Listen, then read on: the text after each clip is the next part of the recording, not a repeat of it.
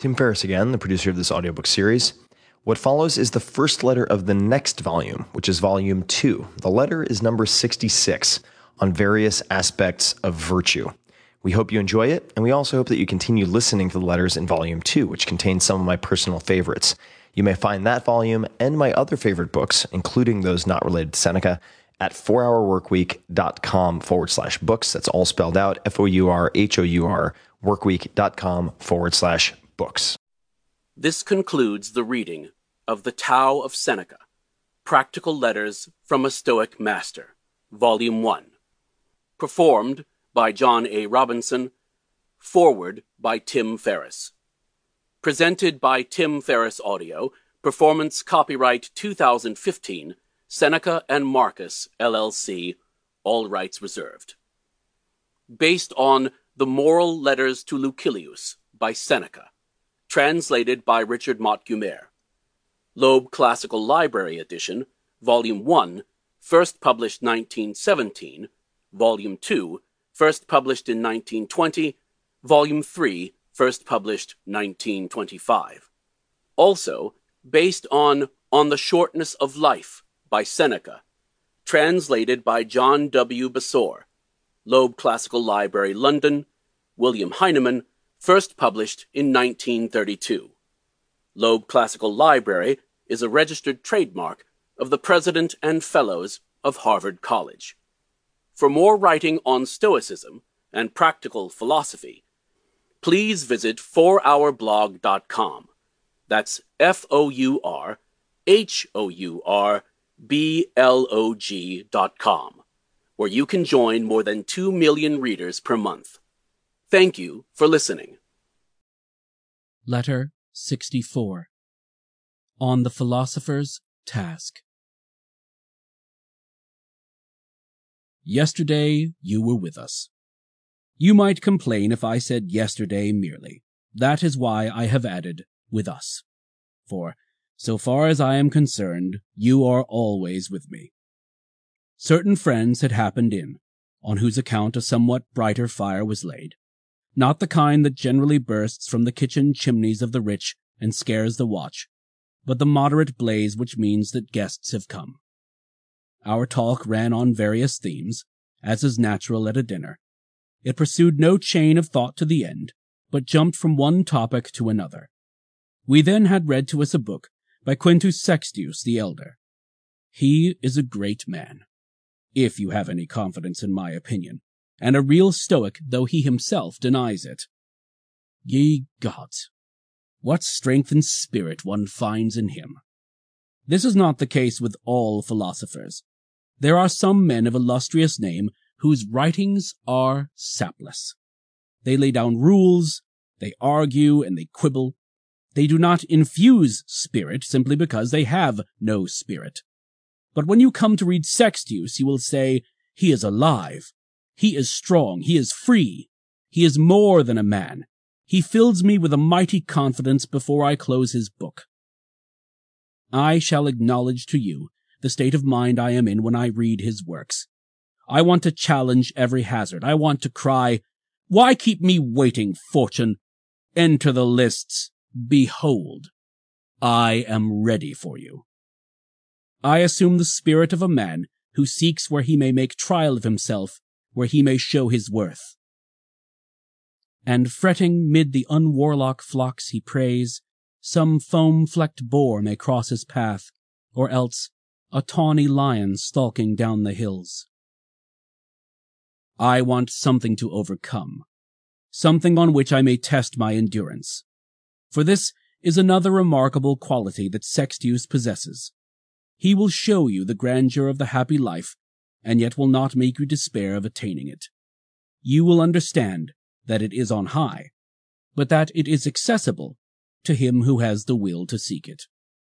And virtue herself will have the same effect upon you, of making you admire her and yet hope to attain her.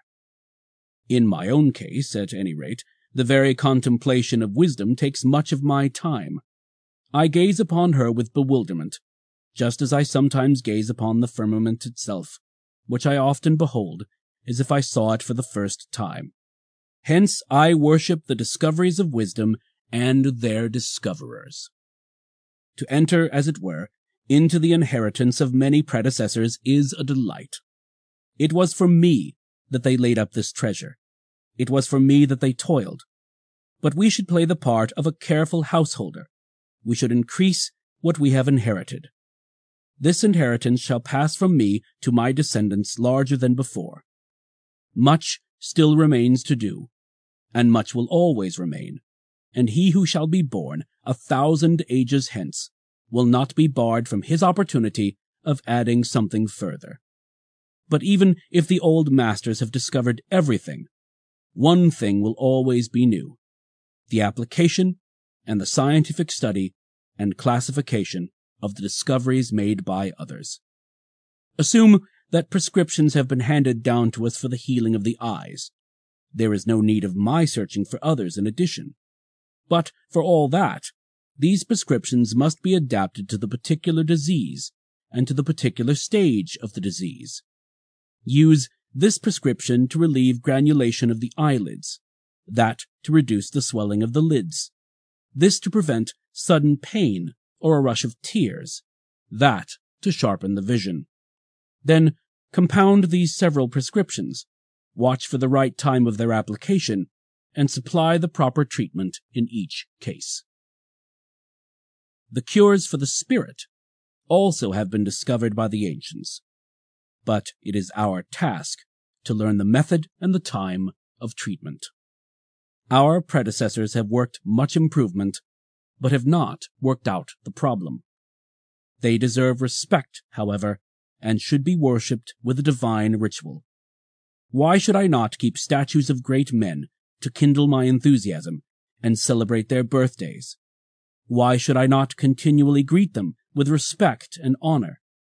The reverence which I owe to my own teachers, I owe in like measure to those teachers of the human race, the source from which the beginnings of such great blessings have flowed.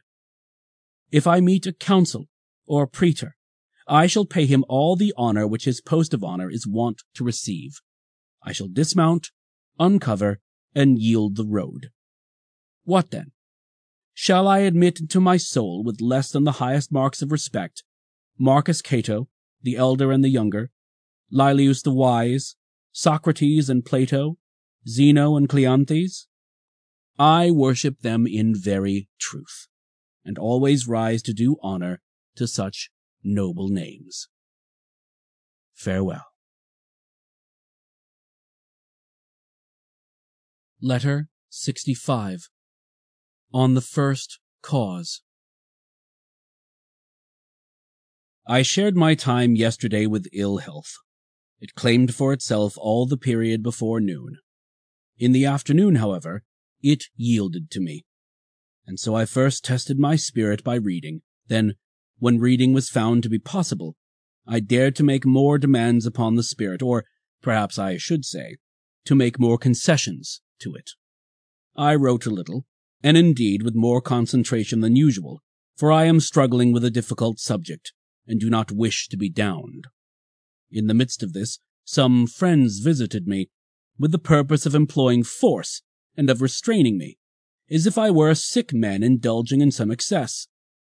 So conversation was substituted for writing, and from this conversation I shall communicate to you the topic which is still the subject of debate, for we have appointed you referee.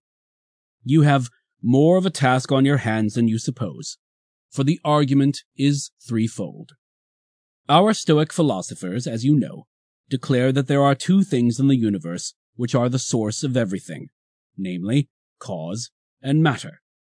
Matter lies sluggish, a substance ready for any use, but sure to remain unemployed if no one sets it in motion.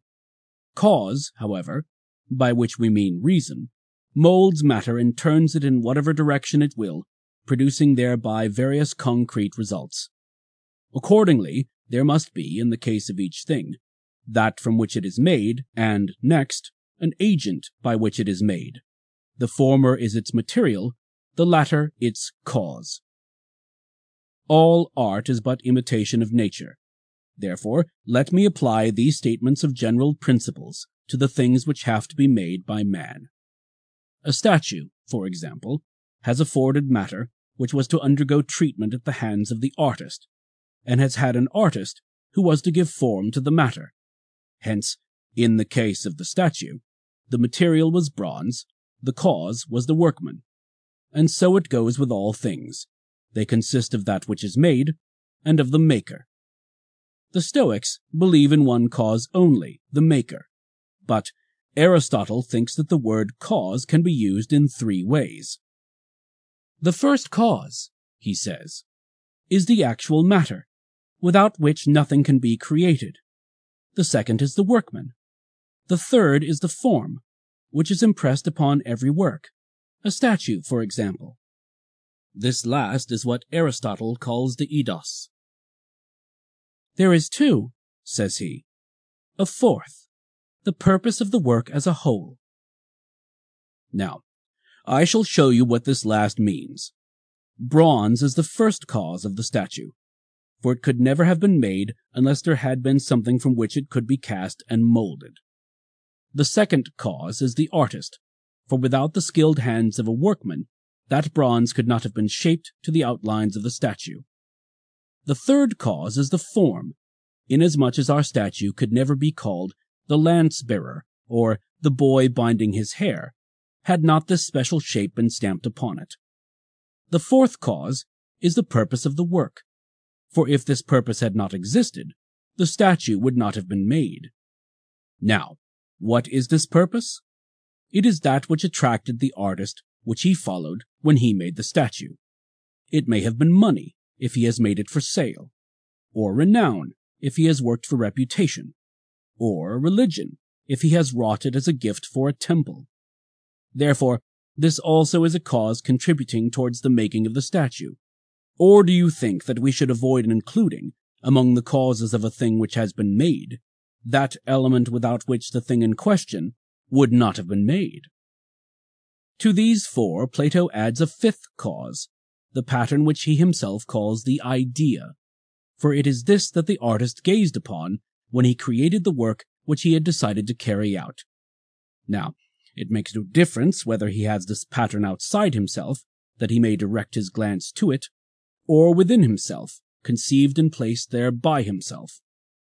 God has within himself these patterns of all things, and his mind comprehends the harmonies and the measures of the whole totality of things which are to be carried out.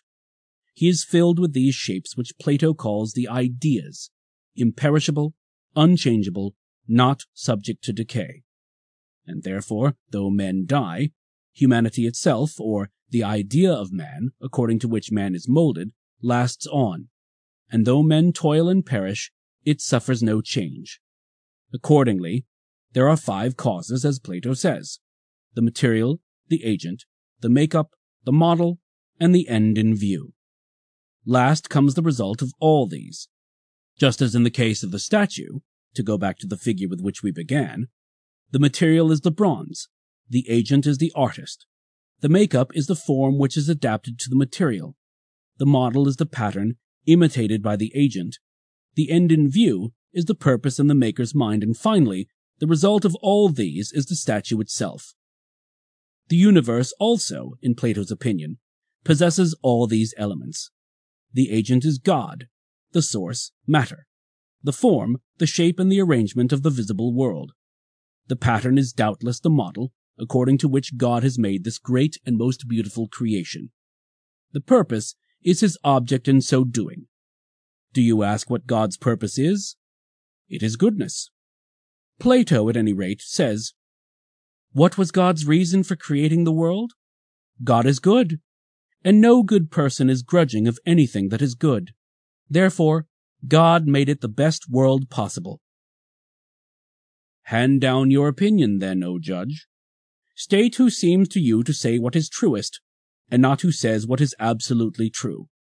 For to do that is as far beyond our ken as truth itself. This throng of causes, defined by Aristotle and by Plato, embraces either too much or too little. For if they regard as causes of an object that is to be made everything without which the object cannot be made, they have named too few. Time must be included among the causes, for nothing can be made without time. They must also include place, for if there be no place where a thing can be made, it will not be made. And motion too. Nothing is either made or destroyed without motion. There is no art without motion, no change of any kind. Now, however, I am searching for the first, the general cause. This must be simple, inasmuch as matter, too, is simple. Do we ask what cause is? It is surely creative reason, in other words, God. For those elements to which you referred are not a great series of independent causes. They all hinge on one alone, and that will be the creative cause. Do you maintain that form is a cause? This is only what the artist stamps upon his work. It is part of a cause, but not the cause. Neither is the pattern a cause, but an indispensable tool of the cause. His pattern is as indispensable to the artist as the chisel or the file. Without these, art can make no progress. But for all that, these things are neither parts of the art nor causes of it. Then, perhaps you will say, the purpose of the artist, that which leads him to undertake to create something, is the cause. It may be a cause. It is not, however, the efficient cause, but only an accessory cause. But there are countless accessory causes. What we are discussing is the general cause. Now, the statement of Plato and Aristotle is not in accord with their usual penetration, when they maintain that the whole universe, the perfectly wrought work, is a cause. For there is a great difference between a work and the cause of a work. Either give your opinion, or, as is easier in cases of this kind, declare that the matter is not clear and call for another hearing. But you will reply, What pleasure do you get from wasting your time on these problems, which relieve you of none of your emotions, rout none of your desires? So far as I am concerned, I treat and discuss them as matters which contribute greatly toward calming the spirit, and I search myself first, and then the world about me. And not even now am I, as you think, wasting my time. For all these questions, provided that they be not chopped up and torn apart into such unprofitable refinements, elevate and lighten the soul, which is weighted down by a heavy burden, and desires to be freed, and to return to the elements of which it was once a part. For this body of ours is a weight upon the soul, and its penance. As the load presses down, the soul is crushed and is in bondage, unless philosophy has come to its assistance and has bid it take fresh courage by contemplating the universe and has turned it from things earthly to things divine. There it has its liberty. There it can roam abroad. Meantime, it escapes the custody in which it is bound and renews its life in heaven. Just as skilled workmen, who have been engaged upon some delicate piece of work which wearies their eyes with straining, if the light which they have is niggardly or uncertain, go forth into the open air, and in some park devoted to the people's recreation delight their eyes in the generous light of day, so the soul, imprisoned as it has been in this gloomy and darkened house, seeks the open sky whenever it can, and in the contemplation of the universe finds rest. The wise man, the seeker after wisdom, is bound closely indeed to his body, but he is an absentee so far as his better self is concerned, and he concentrates his thoughts upon lofty things.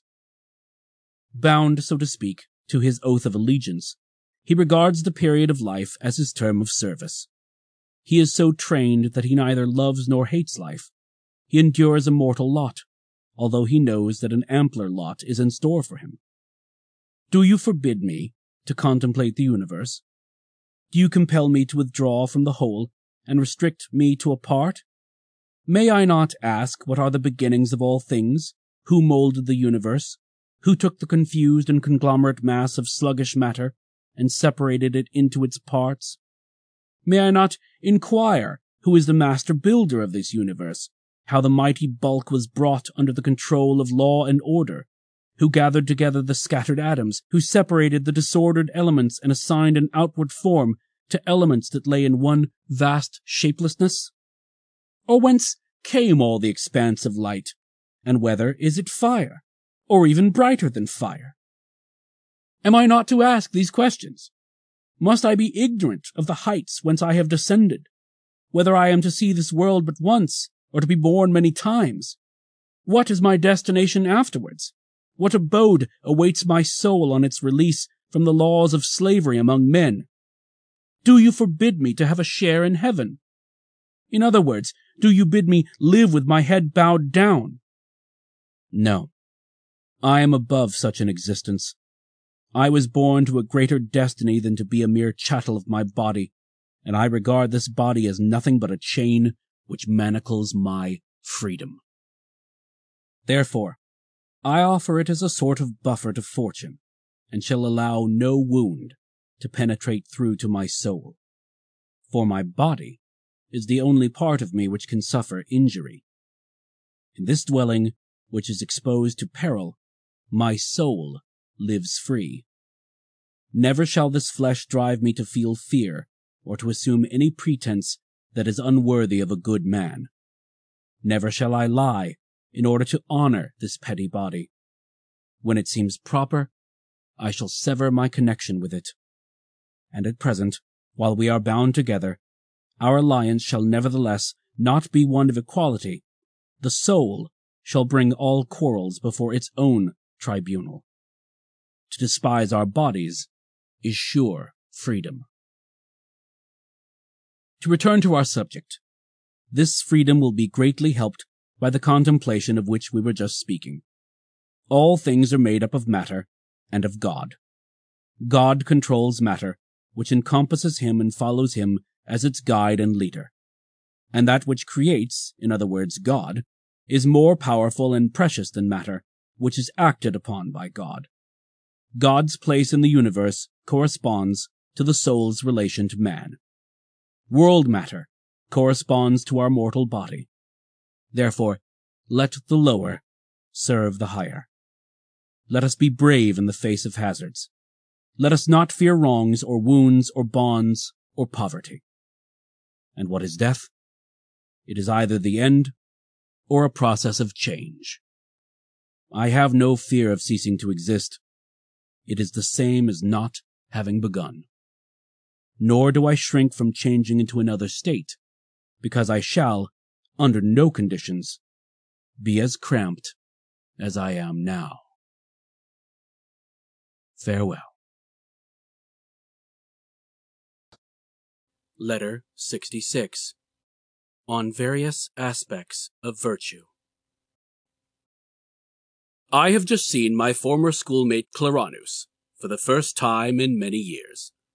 You need not wait for me to add that he is an old man, but I assure you that I found him hale in spirit and sturdy, although he is wrestling with a frail and feeble body.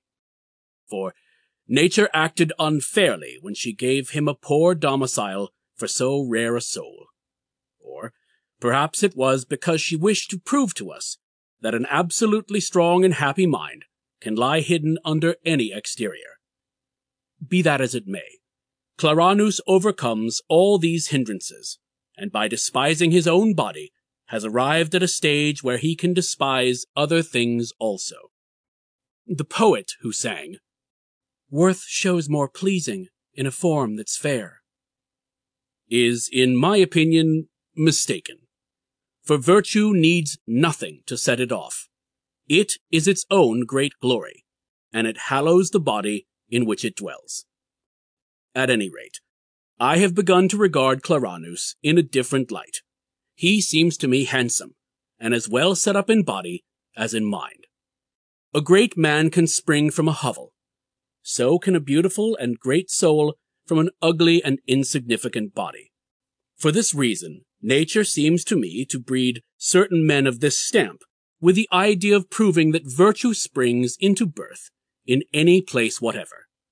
Had it been possible for her to produce souls by themselves, and naked, she would have done so. As it is, nature does a still greater thing, for she produces certain men who, though hampered in their bodies, nonetheless break through the obstruction. I think Claranus has been produced as a pattern, that we might be enabled to understand that the soul is not disfigured by the ugliness of the body, but rather the opposite, that the body is beautified by the comeliness of the soul. Now, though Claranus and I have spent very few days together, we have, nevertheless, had many conversations, which I will at once pour forth and pass on to you. The first day, we investigated this problem. How can goods be equal if they are of three kinds? For certain of them, according to our philosophical tenets, are primary, such as joy, peace, and the welfare of one's country. Others are of the second order, molded in an unhappy material, such as the endurance of suffering and self-control during severe illness. We shall pray outright for the goods of the first class. For the second class, we shall pray only if the need shall arise. There is still a third variety, as, for example, a modest gait, a calm and honest countenance, and a bearing that suits the man of wisdom. Now, how can these things be equal when we compare them? If you grant that we ought to pray for the one and avoid the other. If we would make distinctions among them, we had better return to the first good and consider what its nature is.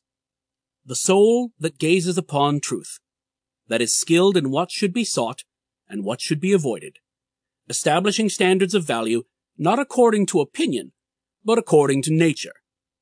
The soul that penetrates the whole world and directs its contemplating gaze upon all its phenomena, paying strict attention to thoughts and actions, equally great and forceful, superior alike to hardships and blandishments, yielding itself to neither extreme of fortune, rising above all blessings and tribulations, absolutely beautiful, perfectly equipped with grace as well as with strength, healthy and sinewy, unruffled, undismayed, one which no violence can shatter, one which acts of chance can neither exalt nor depress.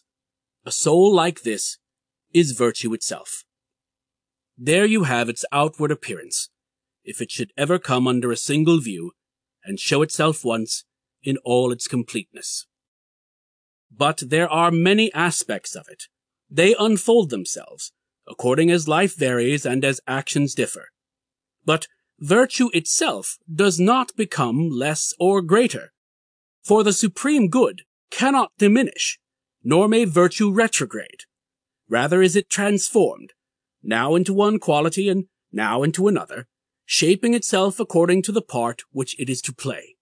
Whatever it has touched, it brings into likeness with itself, and dyes with its own color.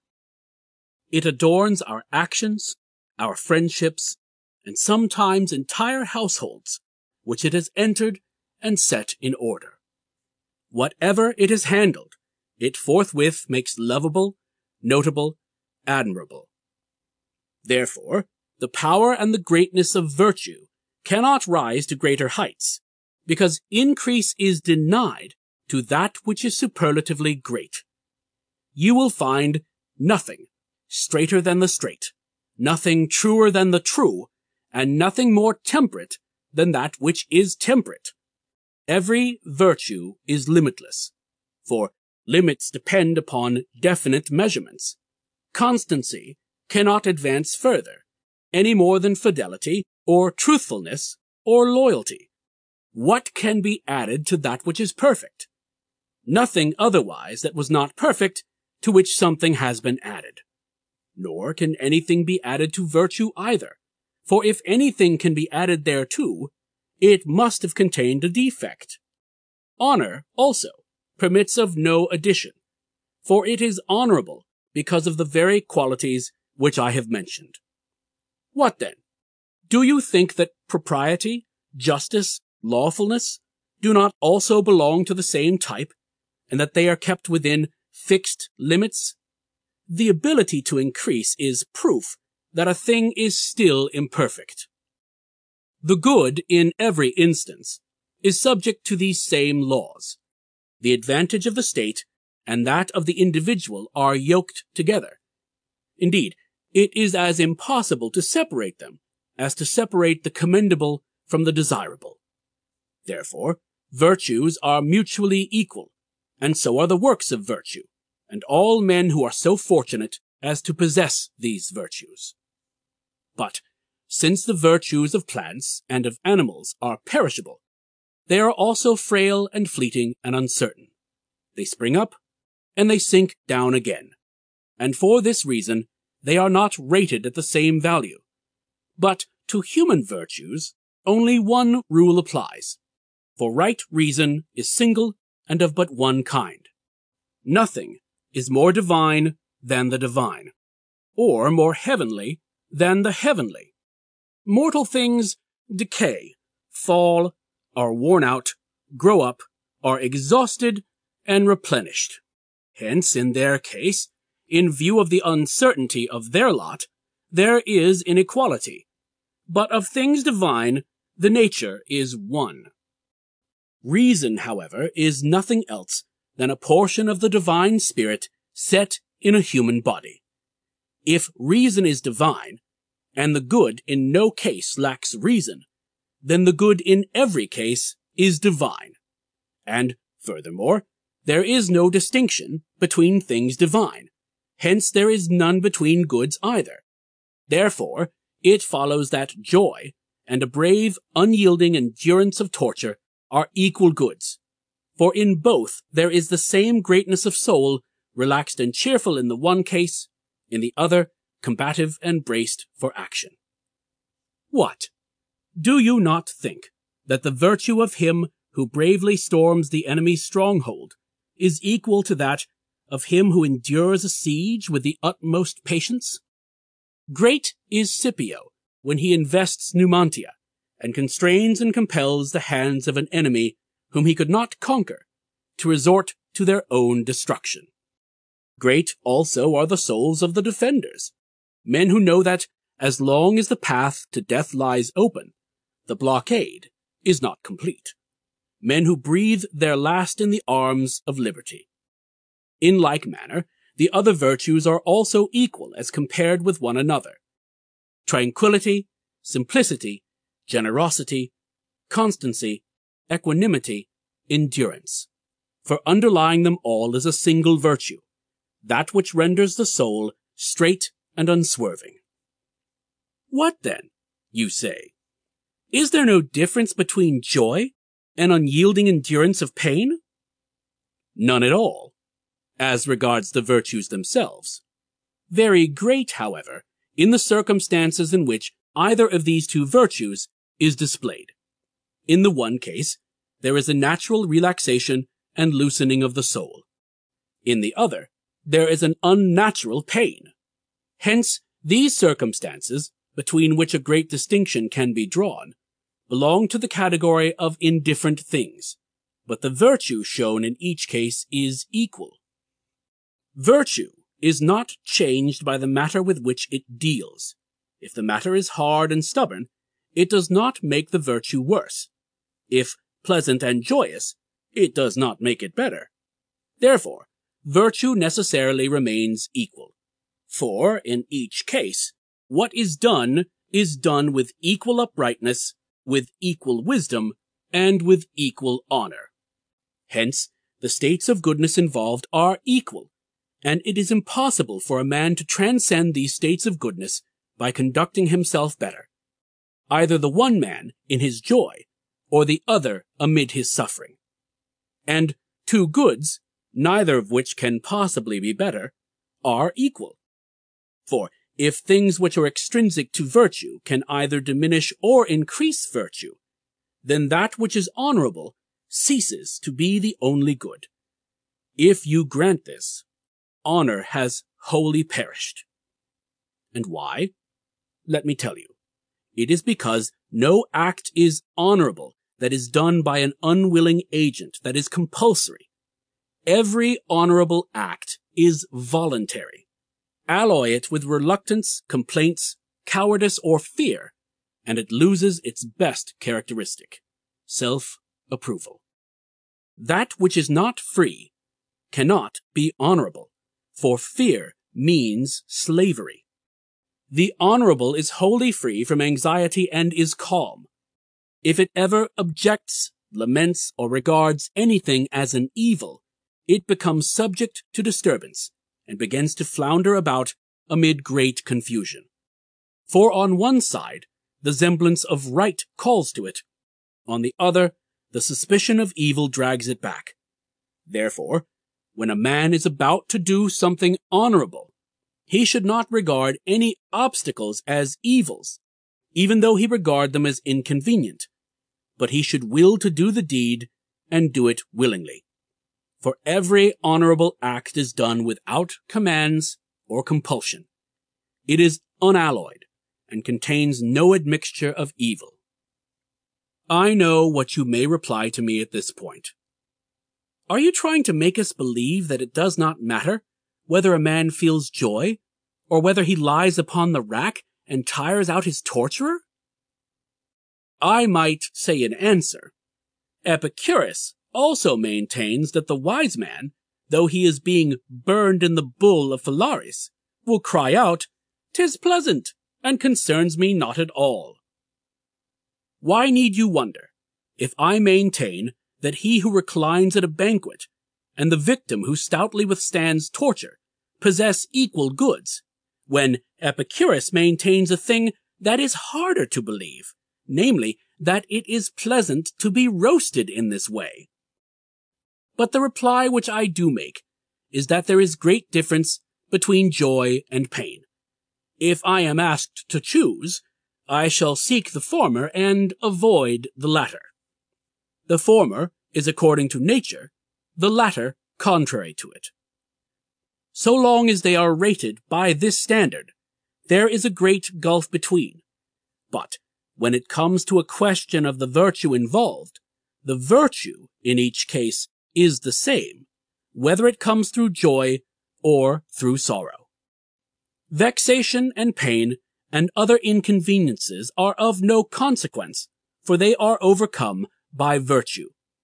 Just as the brightness of the sun dims all lesser lights, so virtue, by its own greatness, shatters and overwhelms all pains, annoyances, and wrongs, and wherever its radiance reaches, all lights which shine without the help of virtue are extinguished, and inconveniences, when they come in contact with virtue, play no more important a part than does a storm cloud at sea. This can be proved to you by the fact that the good man will hasten unhesitatingly to any noble deed, even though he be confronted by the hangman, the torturer, and the stake, he will persist regarding not what he must suffer, but what he must do, and he will entrust himself as readily to an honorable deed as he would to a good man. He will consider it advantageous to himself, safe, propitious. And he will hold the same view concerning an honorable deed, even though it be fraught with sorrow and hardship, as concerning a good man who is poor or wasting away in exile.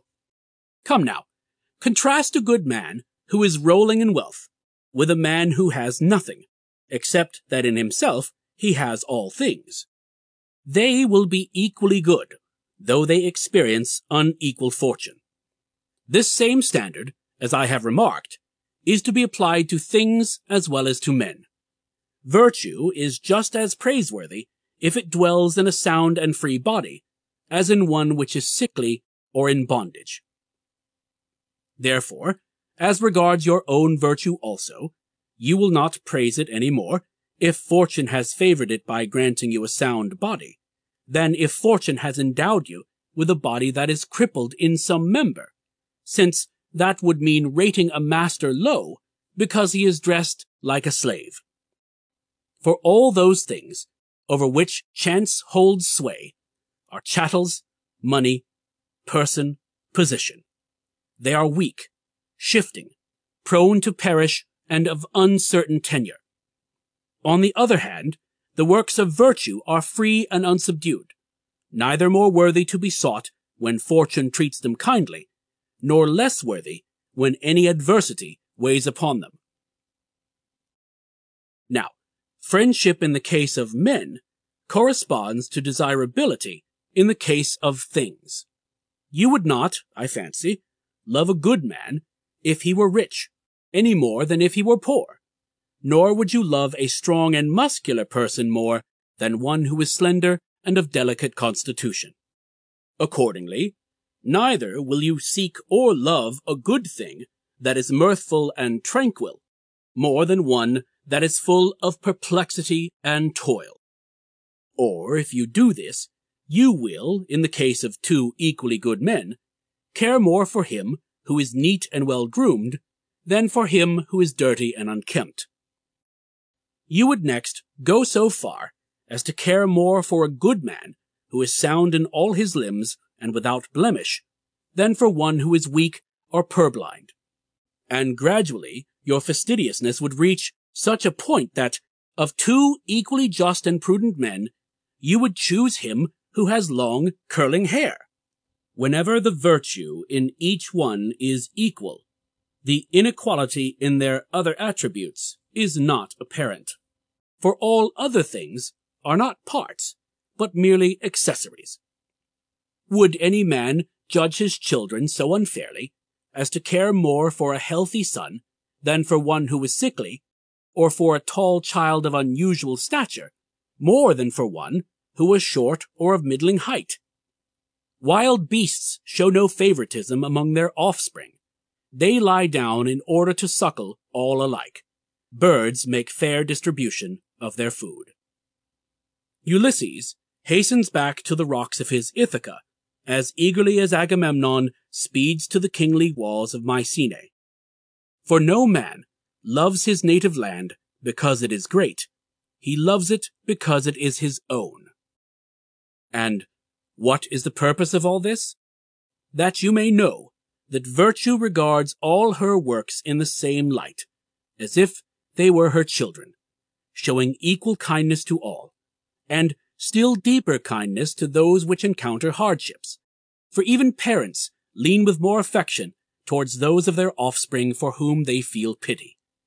Virtue, too, does not necessarily love more deeply those of her works whom she beholds in trouble and under heavy burdens, but, like good parents, she gives them more of her fostering care. Why is no good greater than any other good? It is because nothing can be more fitting than that which is fitting, and nothing more level than that which is level. You cannot say that one thing is more equal to a given object than another thing. Hence, also, nothing is more honorable than that which is honorable. Accordingly, if all the virtues are by nature equal, the three varieties of goods are equal. This is what I mean. There is an equality between feeling joy with self-control and suffering pain with self-control. The joy in the one case does not surpass in the other the steadfastness of soul that gulps down the groan when the victim is in the clutches of the torturer. Goods of the first kind are desirable, while those of the second are worthy of admiration. And in each case, they are none the less equal, because whatever inconvenience attaches to the latter is compensated by the qualities of the good which is so much greater. Any man who believes them to be unequal is turning away from the virtues themselves and is surveying mere externals. True goods have the same weight and the same width. The spurious sort contain much emptiness. Hence, when they are weighed in the balance, they are found wanting, although they look imposing and grand to the gaze. Yes, my dear Lucilius, the good which true reason approves is solid and everlasting. It strengthens the spirit and exalts it, so that it will always be on the heights. But those things which are thoughtlessly praised, and are goods in the opinion of the mob, merely puff us up with empty joy.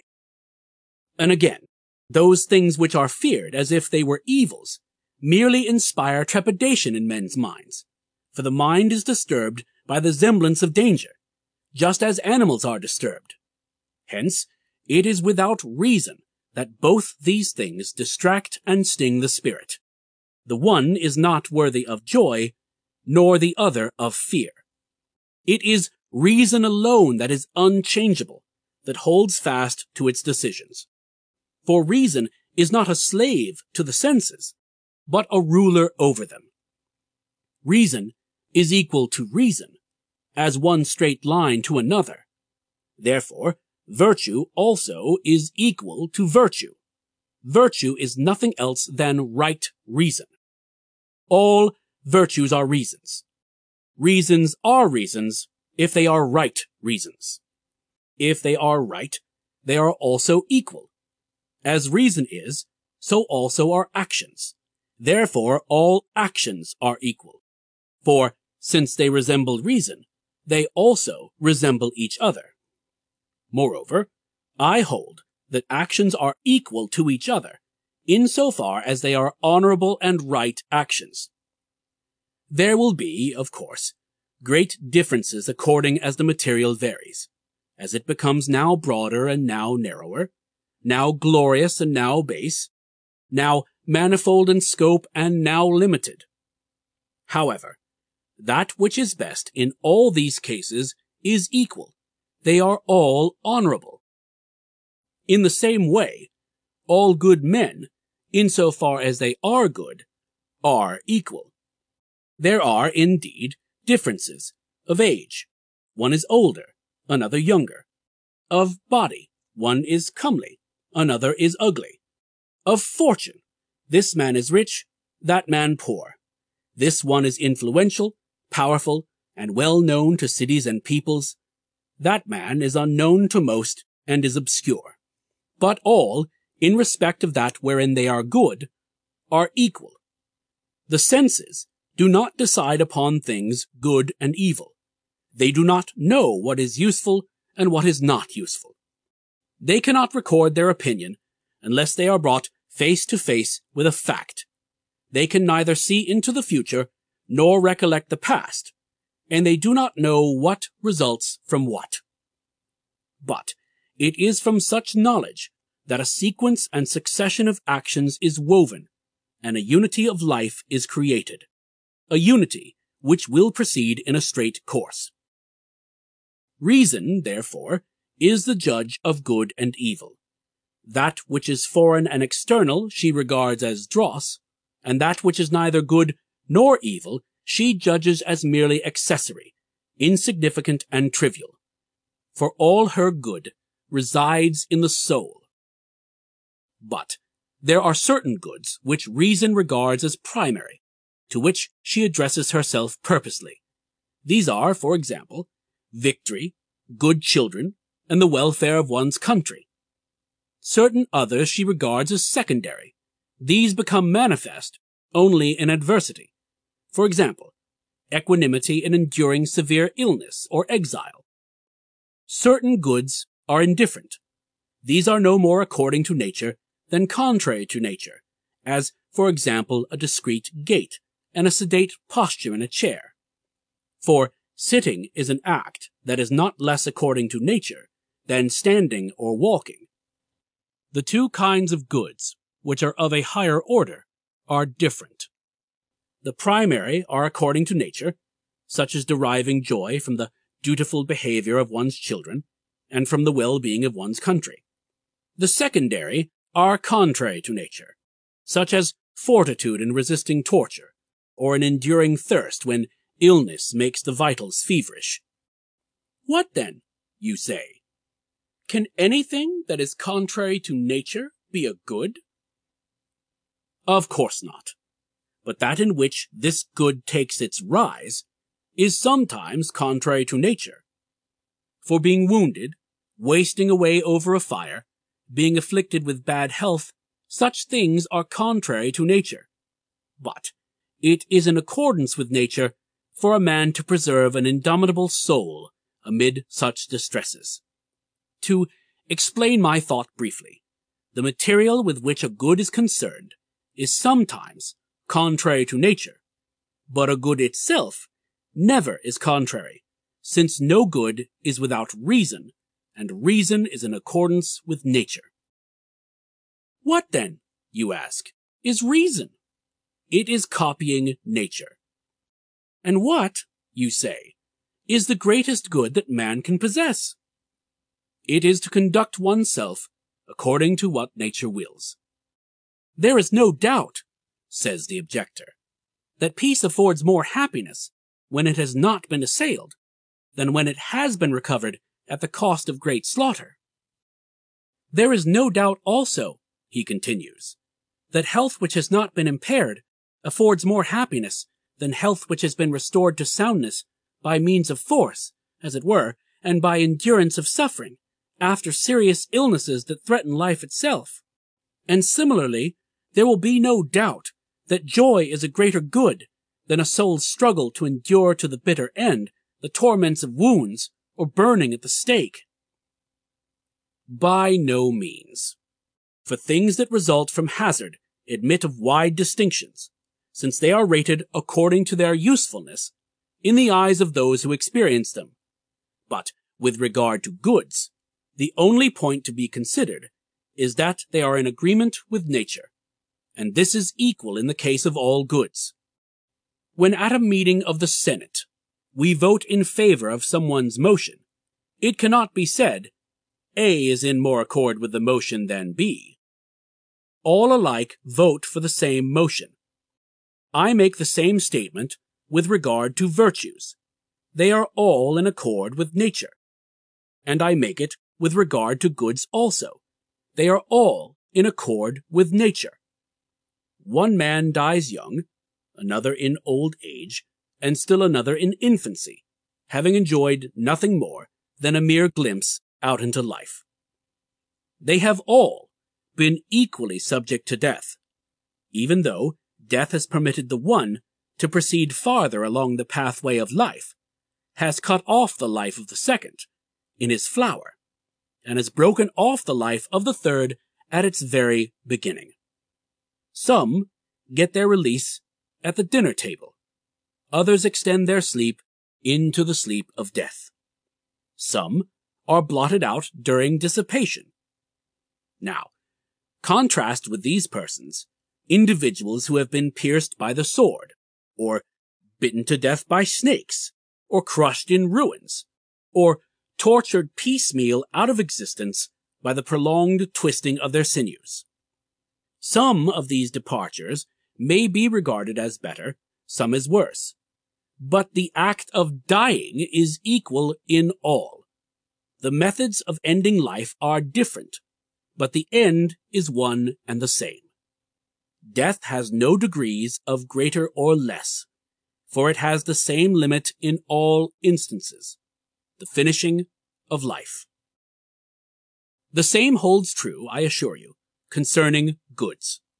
You will find one amid circumstances of pure pleasure, another amid sorrow and bitterness. The one controls the favors of fortune, the other overcomes her onslaughts. Each is equally a good, although the one travels a level and easy road, and the other a rough road. And the end of them all is the same. They are goods. They are worthy of praise. They accompany virtue and reason. Virtue makes all the things that it acknowledges equal to one another. You need not wonder that this is one of our principles, we find mentioned in the works of Epicurus two goods, of which his supreme good, or blessedness, is composed of, namely, a body free from pain, and a soul free from disturbance. These goods, if they are complete, do not increase, for how can that which is complete increase? The body is, let us suppose, free from pain. What increase can there be to this absence of pain. The soul is composed and calm. What increase can there be to this tranquility? Just as fair weather, purified into the purest brilliancy, does not admit of a still greater degree of clearness, so, when a man takes care of his body and of his soul, weaving the texture of his good from both, his condition is perfect, and he has found the consummation of his prayers, if there is no commotion in his soul or pain in his body. Whatever delights fall to his lot over and above these two things, do not increase his supreme good. They merely season it, so to speak, and add spice to it. For the absolute good of man's nature is satisfied with peace in the body and peace in the soul. I can show you at this moment, in the writings of Epicurus, a graded list of goods just like that of our own school. For there are some things, he declares, which he prefers should fall to his lot, such as bodily rest free from all inconvenience, and relaxation of the soul as it takes delight in the contemplation of its own goods. And there are other things which, though he would prefer that they did not happen, he nevertheless praises and approves. For example, the kind of resignation, in times of ill health and serious suffering, to which I alluded a moment ago, and which Epicurus displayed on that last and most blessed day of his life. For he tells us that he had to endure excruciating agony from a diseased bladder and from an ulcerated stomach so acute that it permitted no increase of pain. And yet, he says, that day was none the less happy. And no man can spend such a day in happiness unless he possesses the supreme good. We therefore find mentioned, even by Epicurus, those goods which one would prefer not to experience, which, however, because circumstances have decided thus, must be welcomed and approved and placed on a level with the highest goods. We cannot say that the good which has rounded out a happy life, the good for which Epicurus rendered thanks in the last words he uttered, is not equal to the greatest. Allow me, excellent Lucilius, to utter a still bolder word. If any goods could be greater than others, I should prefer those which seem harsh to those which are mild and alluring, and should pronounce them greater. For it is more of an accomplishment to break one's way through difficulties than to keep joy within bounds.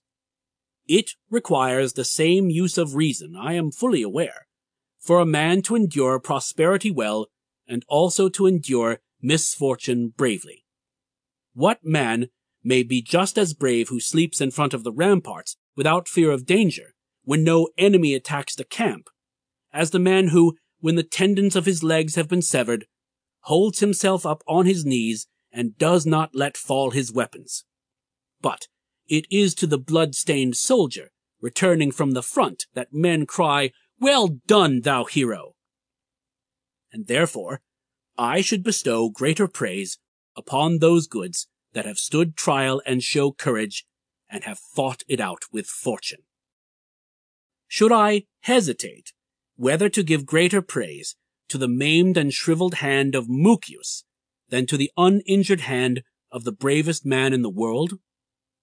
There stood Mucius, despising the enemy and despising the fire, and watched his hand as it dripped blood over the fire on his enemy's altar, until Porsenna, envying the fame of the hero whose punishment he was advocating, ordered the fire to be removed against the will of the victim.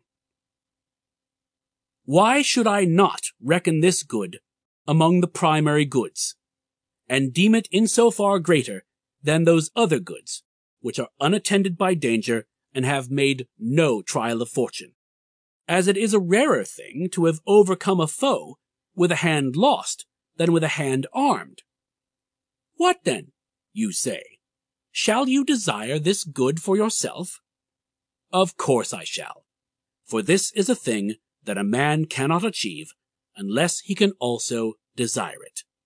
Should I desire instead to be allowed to stretch out my limbs for my slaves to massage, or to have a woman, or a man changed into the likeness of a woman, pull my finger joints, I cannot help believing that Mucius was all the more lucky because he manipulated the flames as calmly as if he were holding out his hand to the manipulator. He had wiped out all his previous mistakes. He finished the war unarmed and maimed and with that stump of a hand, he conquered two kings. Farewell.